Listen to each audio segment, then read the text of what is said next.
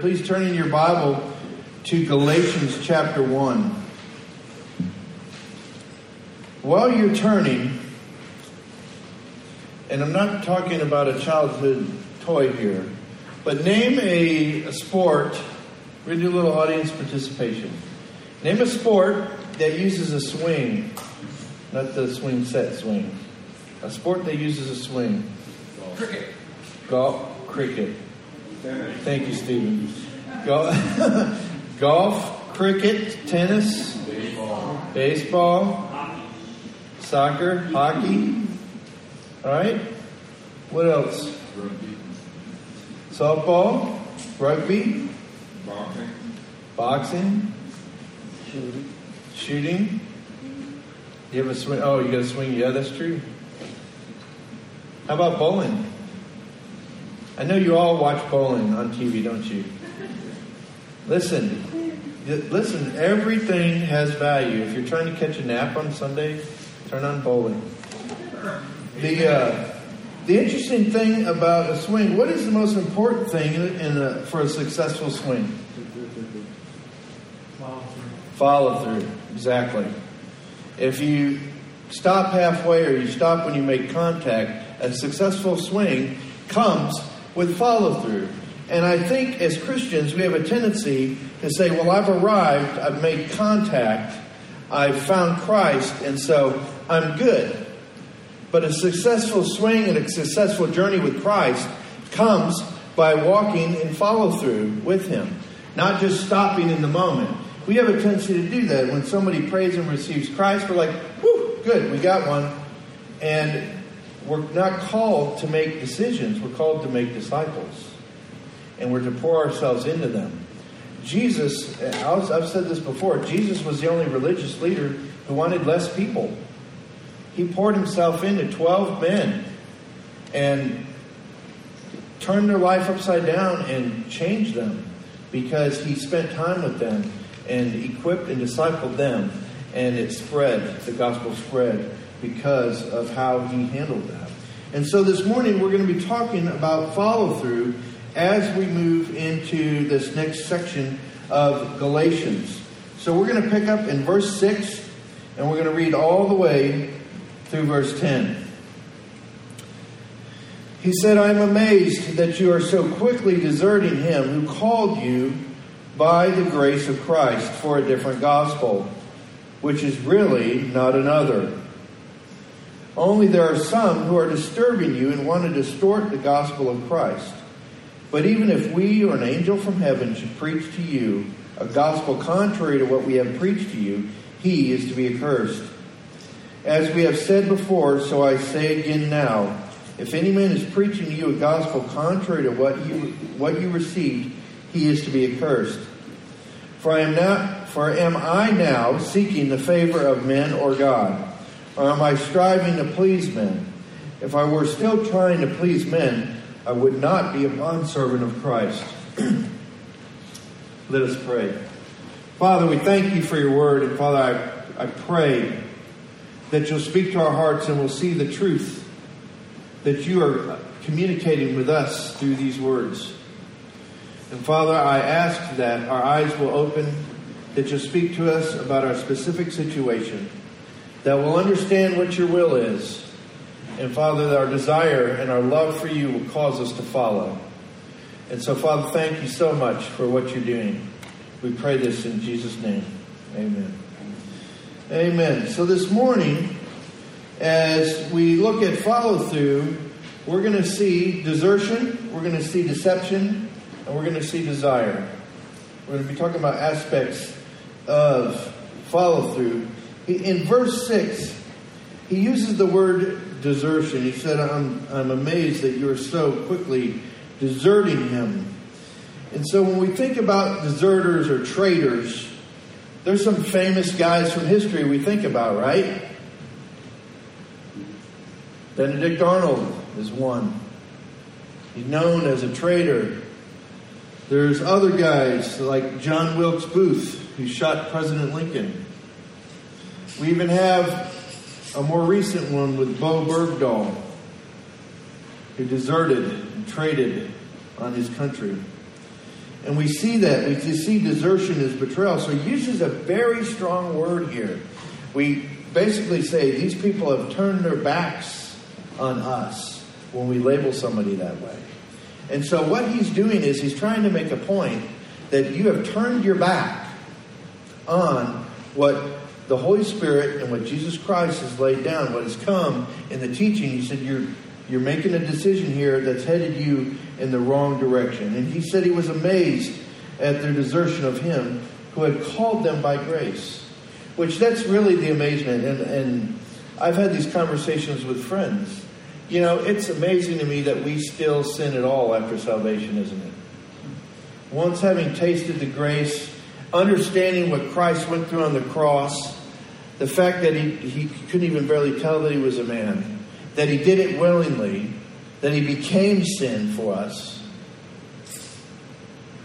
And in the middle of all that, we receive forgiveness by putting our faith in him to go out and do the very thing that caused him to do that. This blows my mind. If you think about it. For most of the time, we're thinking about the choice of sin, don't we? That option, that, that new lollipop. Right, Carlos? And so we have to be careful that our eyes aren't on the wrong things. And that's what he is beginning to address here. He was amazed at the desertion. See, if we break this down, Paul is addressing four things about his amazement falls into four areas. The quickness of departure, the departure. Now, how many of you have ever seen a two, three hundred year oak tree? Ever seen them? They're big, they're kind of knobby in the middle.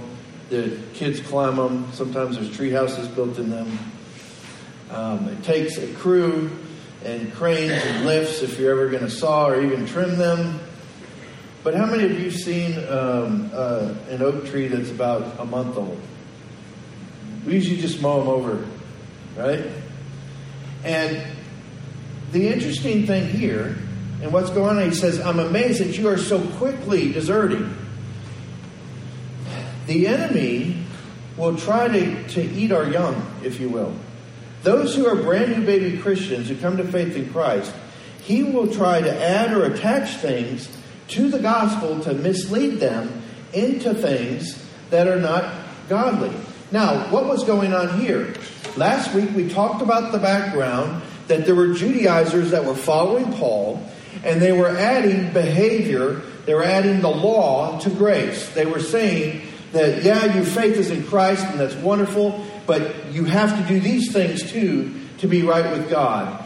Believe it or not, that is not limited to the ancient world.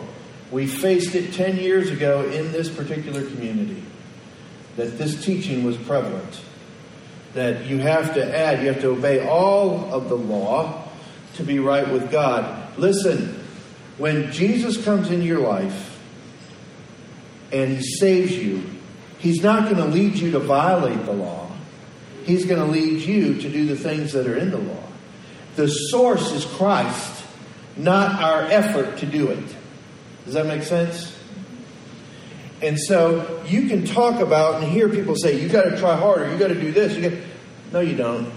You have to walk with Christ and just follow him, and wherever he leads you, He's going to lead you into those things, and you don't have to worry about whether or not you're being obedient to it. It's a natural outflow of a relationship. And so he's talking to them. He says that you were so quickly removed, uh, that they departed so quickly. And so we have to be careful. Listen, folks, if somebody is a new Christian, or if there's somebody that God has allowed you to be there when, when they came to faith in Christ, we have a responsibility of discipleship. We have a responsibility. We, it was funny. We were down. How many of you have ever heard of First Baptist Jacksonville, Florida? Anybody? We were down there. They held a pastors' conference down there when I was in school. It wasn't as far as it is from here because I was in Georgia when I was in school. And we went down there, and there's a bunch of pastors sitting in this class. And you know, we all most pastors are a little smart alecky by nature. And uh, I, maybe I shouldn't say it about most of them. I know at least one who is. And so we were sitting in this class, and the guy asked, he said, You know, our goal is to reach everybody in the city of Jacksonville. What amount of effort do you think we put into getting people saved? And you know, we're sitting there, we're going, is this a trick question? You know, we're always looking for the angle. And, uh, you know, I had an answer in my mind. I was playing middle of the road, I was going 50 50. And uh, he said we put 5%. Like 5%. He said we put 95% on discipleship. Because it doesn't do any good to get a decision if we're not there when they're young. Babies left alone will not survive. Now, the Holy Spirit will take them, but they need support. They need love. That's what's happening here. As these people came in, they tried to make it, they, they gave the same lie that was given in the garden, that there was something they could do to be more godly. Because that's isn't that what Eve was told? Well, in the day you eat of it, you'll be like God, knowing good and evil. So, wow, who wouldn't want to be like God? Well, she was already like God. She believed the lie that she wasn't. And so he lied to her about who she was to cause her to act in a certain way. And that's what the enemy does. He lies to you about who you are to get you to behave in a certain way. And so the Judaizers fell right into that and they bought into it. And it comes across as religious piety, but, it, but it's unbiblical. Because the truth matters, amen? I mean, it absolutely matters. Jesus said you must worship in what? Spirit and truth. And so, and we have a tendency to lean one way or the other, don't we? But it's both. We have to do both. And so he talked about the quickness of the departure. He talked about the fact that he was amazed that they were departing at all. How, he said, How could you leave if you truly experienced the grace of Christ? And see, the thing is that with deception, they didn't think they were leaving. They thought they were drawing in. They thought they were drawing close. Have you ever tried to serve the Lord or tried to do something for the Lord that just seemed to frustrate you in your Christian walk? Anybody ever been there? You've been frustrated in your journey? Welcome to the crowd. We've all done that. Trying harder, if trying harder was the answer, it would work, right? Truth works every time. Gravity works every time. I promise you, if I miss this step, I'm going to go face plant on this carpet. Some of you are picturing that right now. Some of you have been praying for a while that I would not fall. Terry, she thought I was going to say I would fall.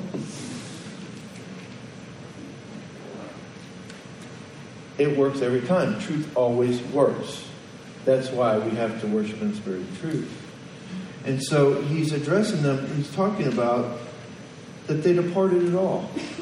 Why would you even depart except for deception? And that's what was going on. He's amazed that they were leaving the gospel. See, to leave the gospel, they have to hold something else in higher regard than the grace of Christ. The only reason you leave something, you know, I had a friend, and this guy, we worked in a sales office at the time, and this guy would, they would mix up everybody's accounts and give them, no matter what they did, he was always number one. And I finally cornered him one day, and I said, "How do you do it?" You know, because I mean, if he's got some, he's got some formula he's working. He and he was selling uh, advertising in yellow pages, which you know. Does anybody use yellow pages anymore? For the purpose it's printed. he said, when I go out and talk to people, he said, I make them, I show them that what I have to offer them is more valuable than their money.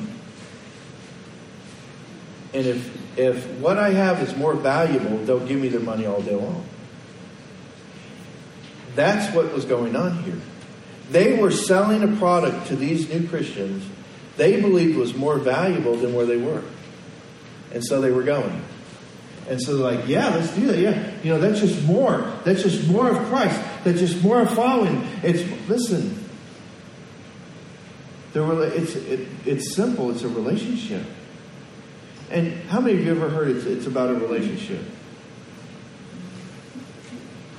But then why do we explore what we should do instead of the relationship? You ever wonder that? Why don't we find out what causes excitement and joy in the Lord? Can any of you share that with me this morning? Right? I'm with you. I would need to go study that.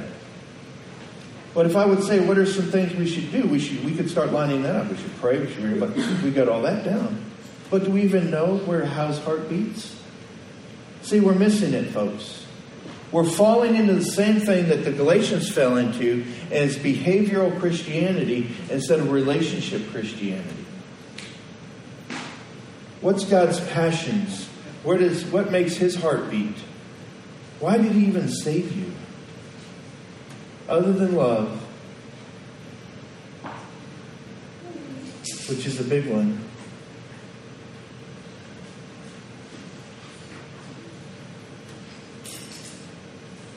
To leave the gospel, listen, I, this is one thing I don't. This is one thing I've learned from Stephen. Stephen said this to me a long time ago, and I've watched it, and it makes a lot of sense. Anytime somebody makes, you ever see people make decisions, you go, "What were they thinking?" You ever been there? People make decisions. Speaking of Stephen, I was telling them, Stephen, that uh, you had, I'd learned from you that people make decisions that are in their best. They make the best decision they can in each moment. But yet we will look at it and go, "What's what's going on?" And so perspective matters. And when people make decisions, you have to know that they're doing what they think that they see as best. And the question is, why did they see that as best here? And it's because there was deception going on. And we have to be careful. Listen, there is nothing more important in this life than knowing Jesus Christ and taking each step He wants you to take and not taking a step He doesn't want you to take. And being in that intimacy with Him where you hear His voice, He said, My sheep know my voice. Yet if you ask sheep today, they're like, I don't even know what you're talking about. I've never heard the voice of God. I would, I tell you what, I'm going to tell you, you have heard it. I'm going to tell you, you have heard it. And here's the deal.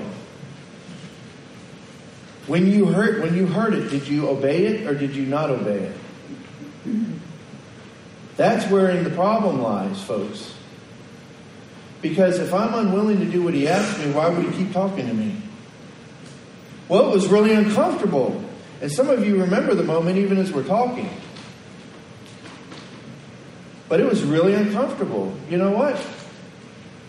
And this is funny, this is coming back to our lessons, God is not called to make our life comfortable. He's called us to be a part of the plan He has for this world. And to see Him lifted up. It's not about us. None of this is about us. There was one thing that was about us in history, and that was the cross. And you can probably make an argument for a second thing the creation itself. He created that all for us. And so he was shocked that they were departing at all. And listen, the gospel, they were leaving because they thought they had found something better. And they, they didn't say, well, this is better than that. They're just like, oh, well, this is this plus this, so it must be better. Adding stuff to the gospel, or adding stuff to God's word, adding layers of, of behavior only separates. It doesn't unify. And that was Jesus' prayer. And everybody talks about the Lord's Prayer as Our Father which art in heaven. But that was the model prayer. The Lord's Prayer is in John 17 where Jesus is actually praying. When he says, I pray that they may be one, even as you, Father, and I are one, that they may be in, in me and us. And imagine the communication the Father and Jesus had. That's the relationship he prayed that you would have with him. Why would we trade that off? How cool would that be if that were true? It is true. But I think we traded it off. The last thing that he was shocked about is that their hope was in a different gospel. Listen, don't fall for the packaging. There's a lot of pretty stuff out there today. A lot of flash, a lot of show, a lot of grandiose things. You know, we've replaced the awe of God with an awe of technology, and we call it God. You know, if I could descend on a wire with smoke and all of that, we're like, oh, wow, that's really cool. Except for me, I'd be like, you know. But we have all these things, and we look to that instead of to the moment when the God who created this whole universe speaks to you and me. That should create awe in your life. The fact that He loves you that much that He would talk to you and share and invite you to be a part of His plan. It's for you. Does He need us to accomplish anything? No. What does God need? Even, even David knew that. David didn't even have a copy of the Bible like we do. Isn't that crazy? We have a copy of it and we still go, what? I don't know. They didn't, and they, they, their faith was strong, solid. They didn't even have the internet. they couldn't Google it. Be careful. Just because you read it on the internet, don't make it true, folks.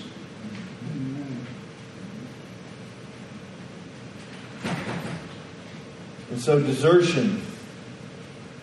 Said I'm so I'm shocked, I'm surprised, I'm amazed that you're so quickly deserting him who called you by the grace of Christ. Remember we talked about grace too, back in our exchange life. Y'all remember the difference between mercy and grace? Cop pulls me over because he thinks I was speeding. um, and he and he says, "I'm not going to write you a ticket. That's mercy." And he said, "I'm going to give you a hundred dollars. That's grace. Mercy is not getting what I deserve. Grace is getting what I don't deserve." So just whenever you want to understand those two, think about me speeding down the road. All right, that's desertion. Now we're going to now we so don't walk away from Christ. Don't be deceived. So we go to deception. That's what's going on. What's happening is what Paul is addressing here. People were disturbing them about their relationship with Christ. They're beginning to question the faith to which they had come into. And people were changing the gospel of Christ and calling it truth. False piety. It's, it's rampant in society today. It's rampant in the church today. Try harder. We're going to have. I remember I grew up in the in the days of revivals. We got to have a revival. Let me tell you something. If Jesus lives in your heart, you got all the life you need. Hello.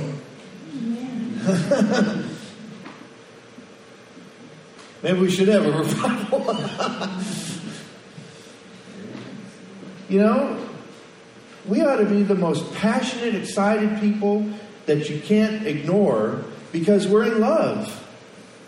You ever seen people in love? It's sickening. but you know what I'm talking about. You can tell. no, do not turn around and look at Don and Serena.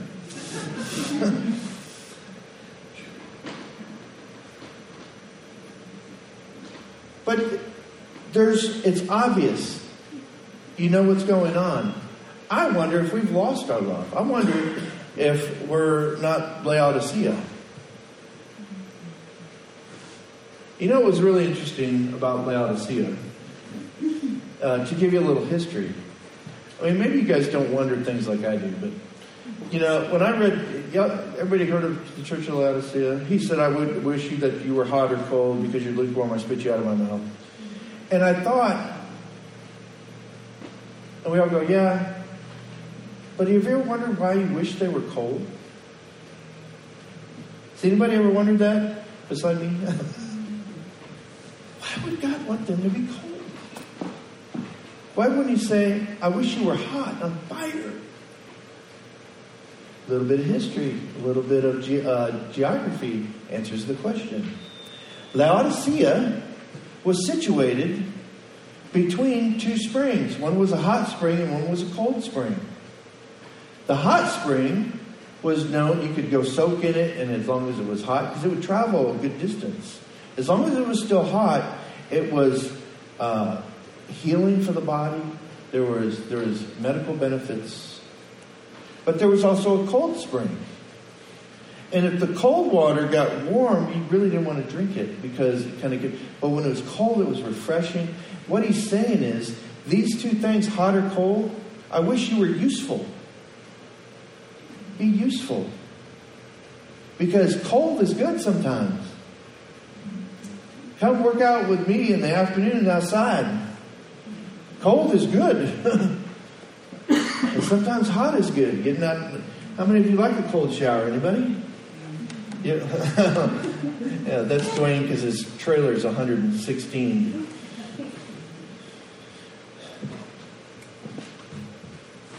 With the exception of Dwayne,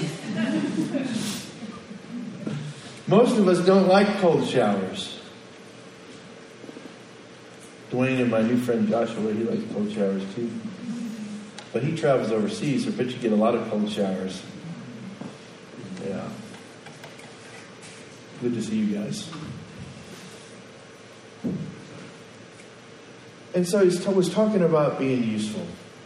And so, and that's why we don't fall into deception. Listen, people were changing the gospel and calling it truth.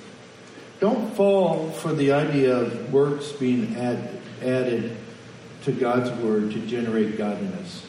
What you do does not make you any more godly.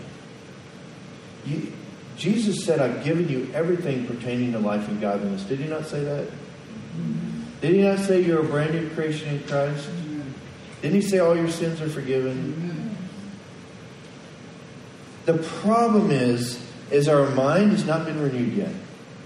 That's Romans 12, folks. The washing and the renewing of the mind. Our mind tells us that, well, we're just a sinner saved by grace like the old song says. Let me tell you something, that song lied to you. I'm sorry. If you love that song, I'm sorry. But it lied to you. You're not just a sinner saved by grace.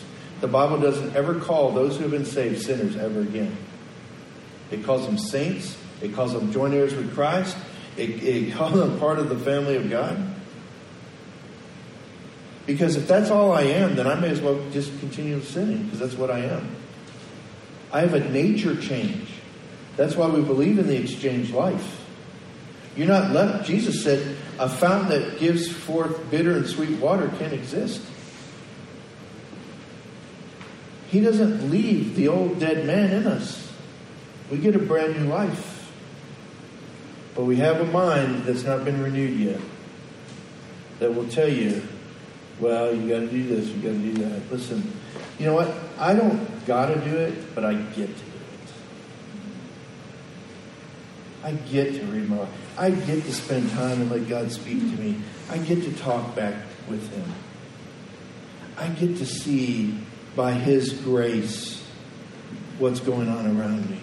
I get the opportunity to participate. We've lost that. We lose that as we get, well, we're just mature Christians now. Let me tell you, the maturest Christians that I've ever met are deeper in love with Jesus Christ than when they started. How do you get over the cross? I mean, I've heard people say, yeah, well, you know, I know about the cross. How could you even talk about it like that if you understand it? If you understand what it meant? How could God become sin? It wasn't just laid on him. We heard that, well, the sin of the world was laid on Christ. That's not what it says. It says he became it and therefore was punished. That's how we, being unrighteous, have the opportunity to become righteous. Because if God can do the impossible with his son, he can do the impossible with us. Isn't that good news? And so be careful. Does God want us to work for him? Yes. As he leads. As he says, speak to this person today, talk to them, cry with them, rejoice with them, share your faith. How many of you have ever overheard a conversation, not intentionally, but just somebody was talking and they said something and you knew that that phrase was something that either you'd been praying about or you knew that God had meant it for you? Anybody beside me? Right? So we don't know, folks. It's not an intentional thing. Well, I'm going to go turn the world over for Christ. You know. Listen, I'm going to fall deeper in love with Christ, so the world has something that they want. Because they're, they're without hope. They have no hope. There's no hope for them outside of Him.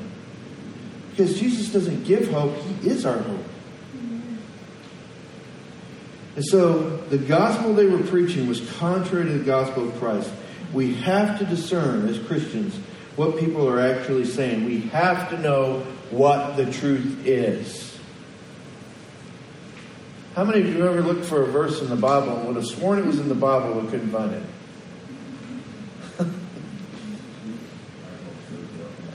yeah. How many? How many of you ever? Godliness is next to cleanliness, right? We should make a list and do that one Sunday. I think that's in Hesitations 3. That's terrible. Listen, folks, the gospel does not change. The gospel is found in 1 Corinthians. Said this is the gospel that Jesus died, that he was buried, and three days later he rose from the, from the grave. That's the gospel. When you tell people about Christ, tell them, you hear me say it every Sunday. Because that's the power of God unto salvation. The Bible says it. And so the true gospel doesn't change. And Paul says, listen, he says, anybody, Paul, other people, even angels from heaven, who preach another gospel are to be accursed. Pretty strong. Accursed. That's pretty tough. But here's the deal. If you look anywhere but Christ, you're already accursed. Because there ain't no hope. That's what lays upon us because of our sin. And so he's not putting anything on them that's not already there.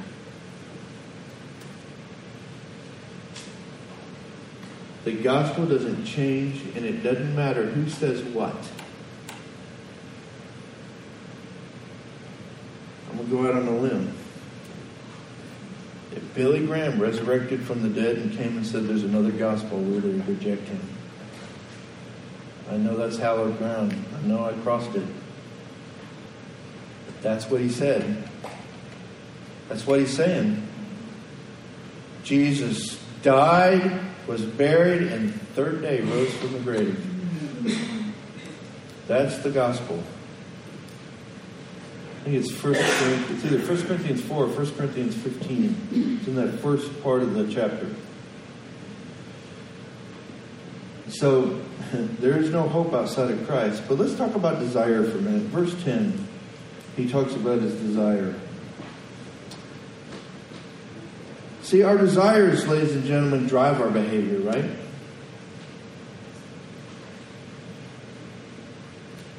Don't they? What we want drives what we do. And Paul asks this question. He says, Am I now seeking the favor of men or of God? And I think that's a question we have to ask ourselves. See, the Judaizers were trying to please the religious leaders. And Paul was saying, hey, you're listening to people that are being driven by other people instead of one who's being driven by God. You need to be careful. But I think that's a question for us too. Are we seeking the favor of men or of God? See, the answer to that question will determine our susceptibility to deception. If I'm more worried about pleasing men than I am God, then I'm going to be more easily deceived. And He is not going to be directing the steps of my life. My desire to be accepted by man will. Now, I'm not going to ask you to raise your hand on this one. How many of you have ever been quiet because you knew that that moment, if you said something for Christ, even though you felt the urge to, would not be accepted. I'm just going to raise mine. I've done it. I've even done it at times when that wasn't. I'm just telling you the truth. But you're a pastor. It don't matter what I am. I don't mean anything. This is a genuine walk, ladies and gentlemen. That's the reality. And it's got to be genuine. Otherwise, what are we doing? If you want to watch something fake, go rent a movie. The journey with Christ, it's not always clean. But the truth is that there's always hope when we're doing it and we're trusting Him. There's no separation.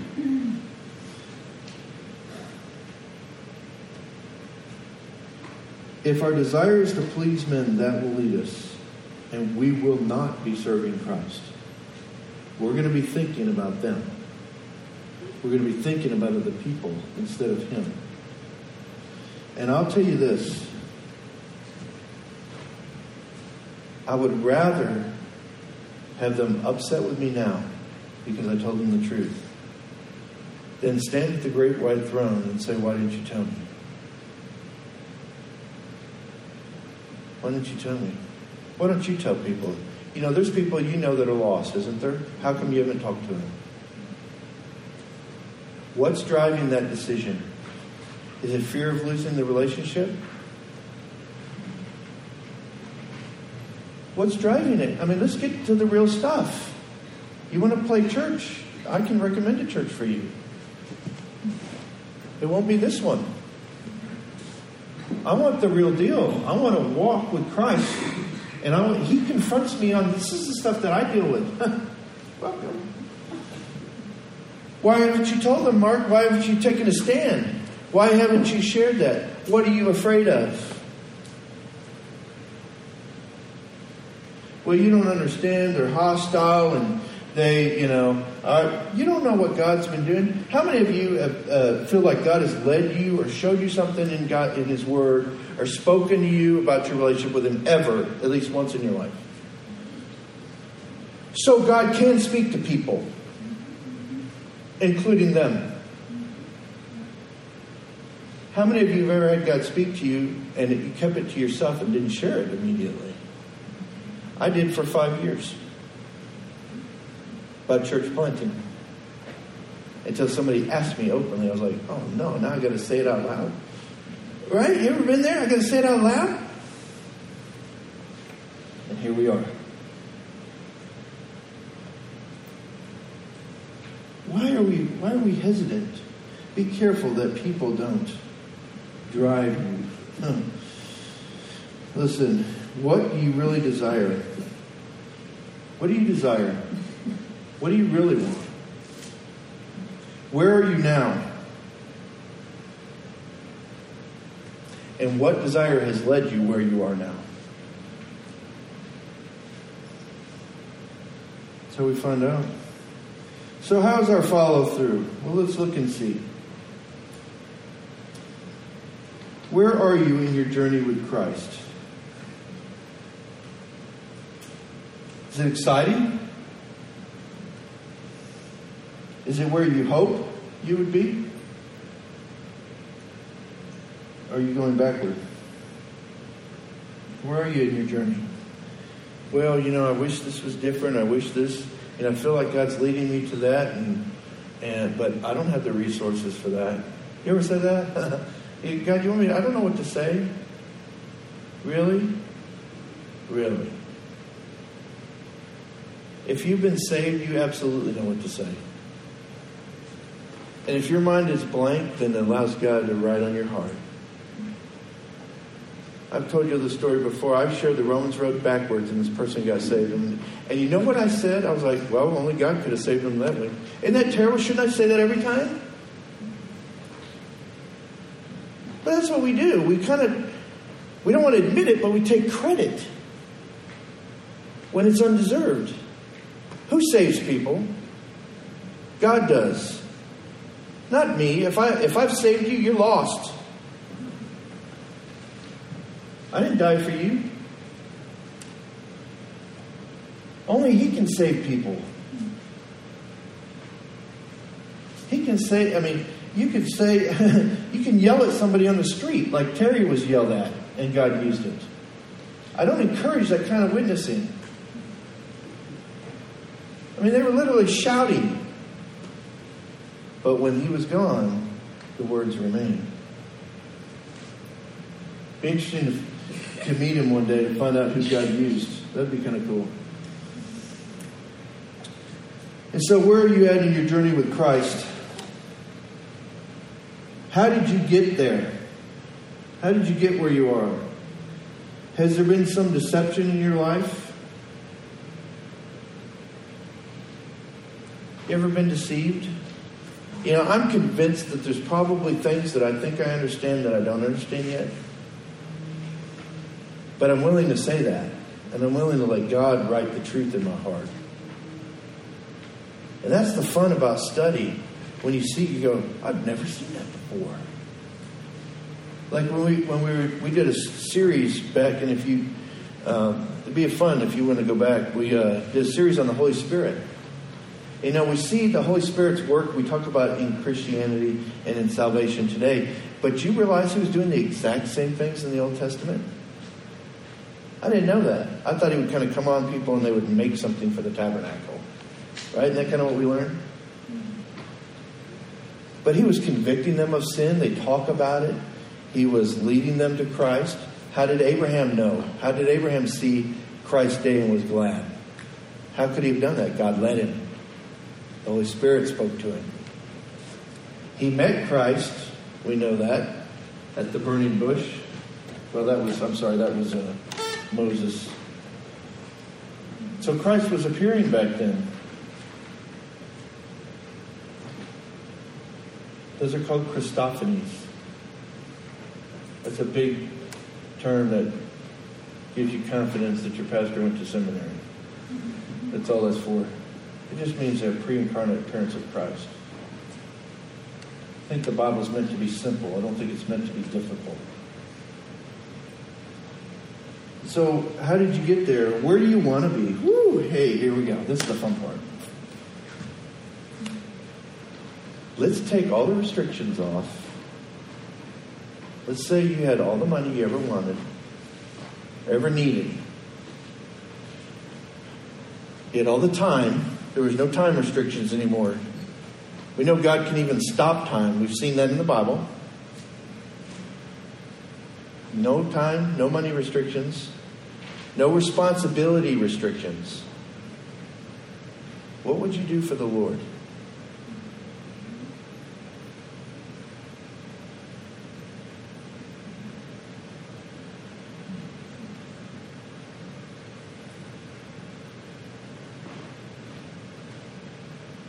I see your minds, all, all the minds. I saw it because a bunch of dust came out. Terrible. But you know, as kids, we dream, right? One day I want to fly on a rocket ship and I'm going to make it out of a, a refrigerator box. And they, they dream.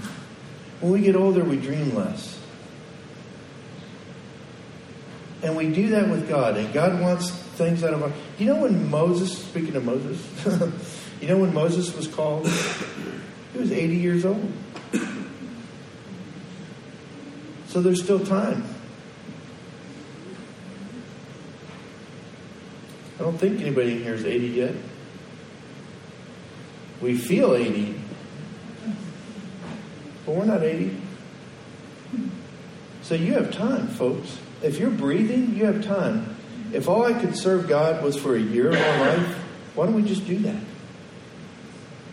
Why do we limit him? Stop limiting what God can do. Stop saying, well, not them, they can't be reached. When you're feeling an, an urgency to go, say, Lord, you can reach anybody, you can change anybody's heart.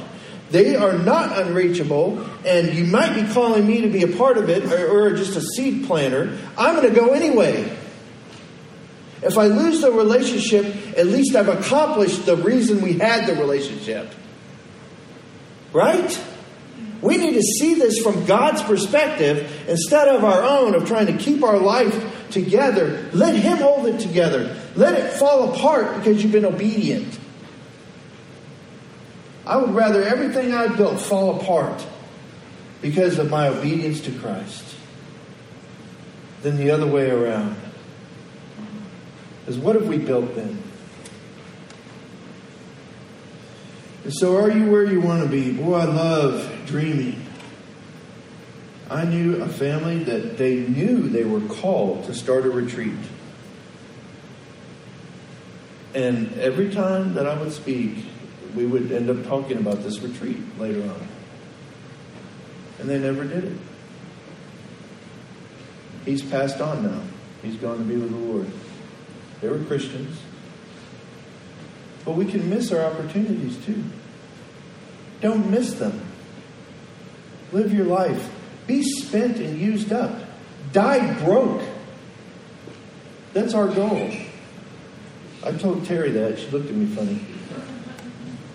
No, she didn't. She always looks at me funny.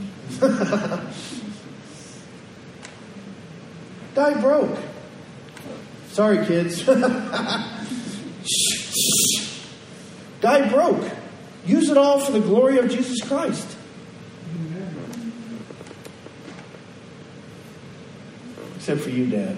That's horrible. Die broke. Use it for His glory. I tell you what, I'd celebrate that. I'd rather get nothing and know that you lived your whole life for the Lord Christ. Absolutely. That has that has more value to me than any dollar I could ever get. And so, where do you want to be? Are you willing to do what it takes to get where you want to be? I'll tell you what it is. It's obedience.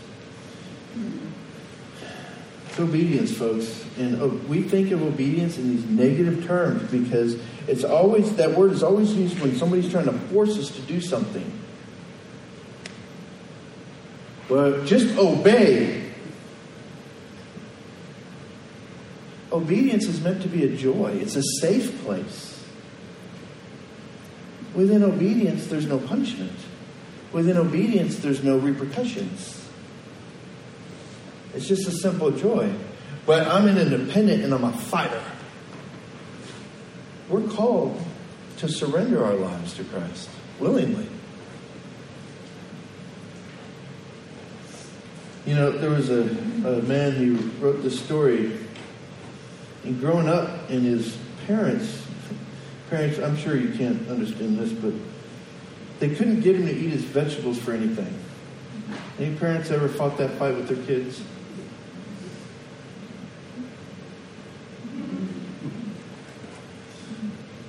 They won't eat their vegetables.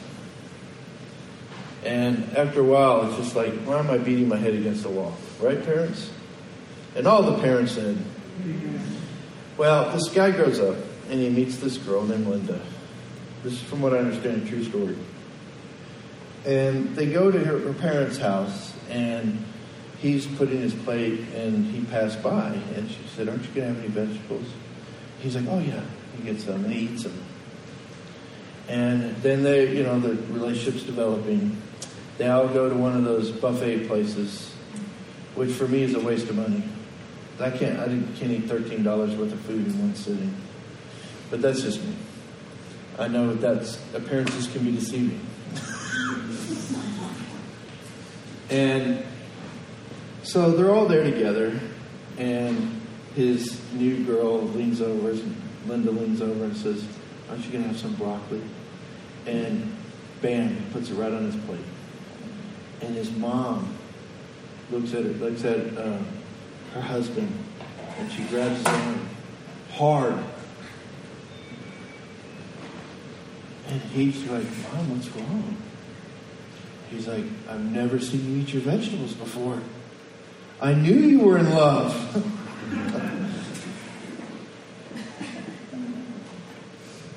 but see, that's the way it ought to be with Christ. Well, I don't want to do that, but if I'm in love, I'm absolutely going to do that. I'm absolutely going to participate. I'm absolutely going to be there. His love caused him to give his life. And if we're going to follow through, our love for him is going to be the thing that makes us follow through. And that's where the joy comes from.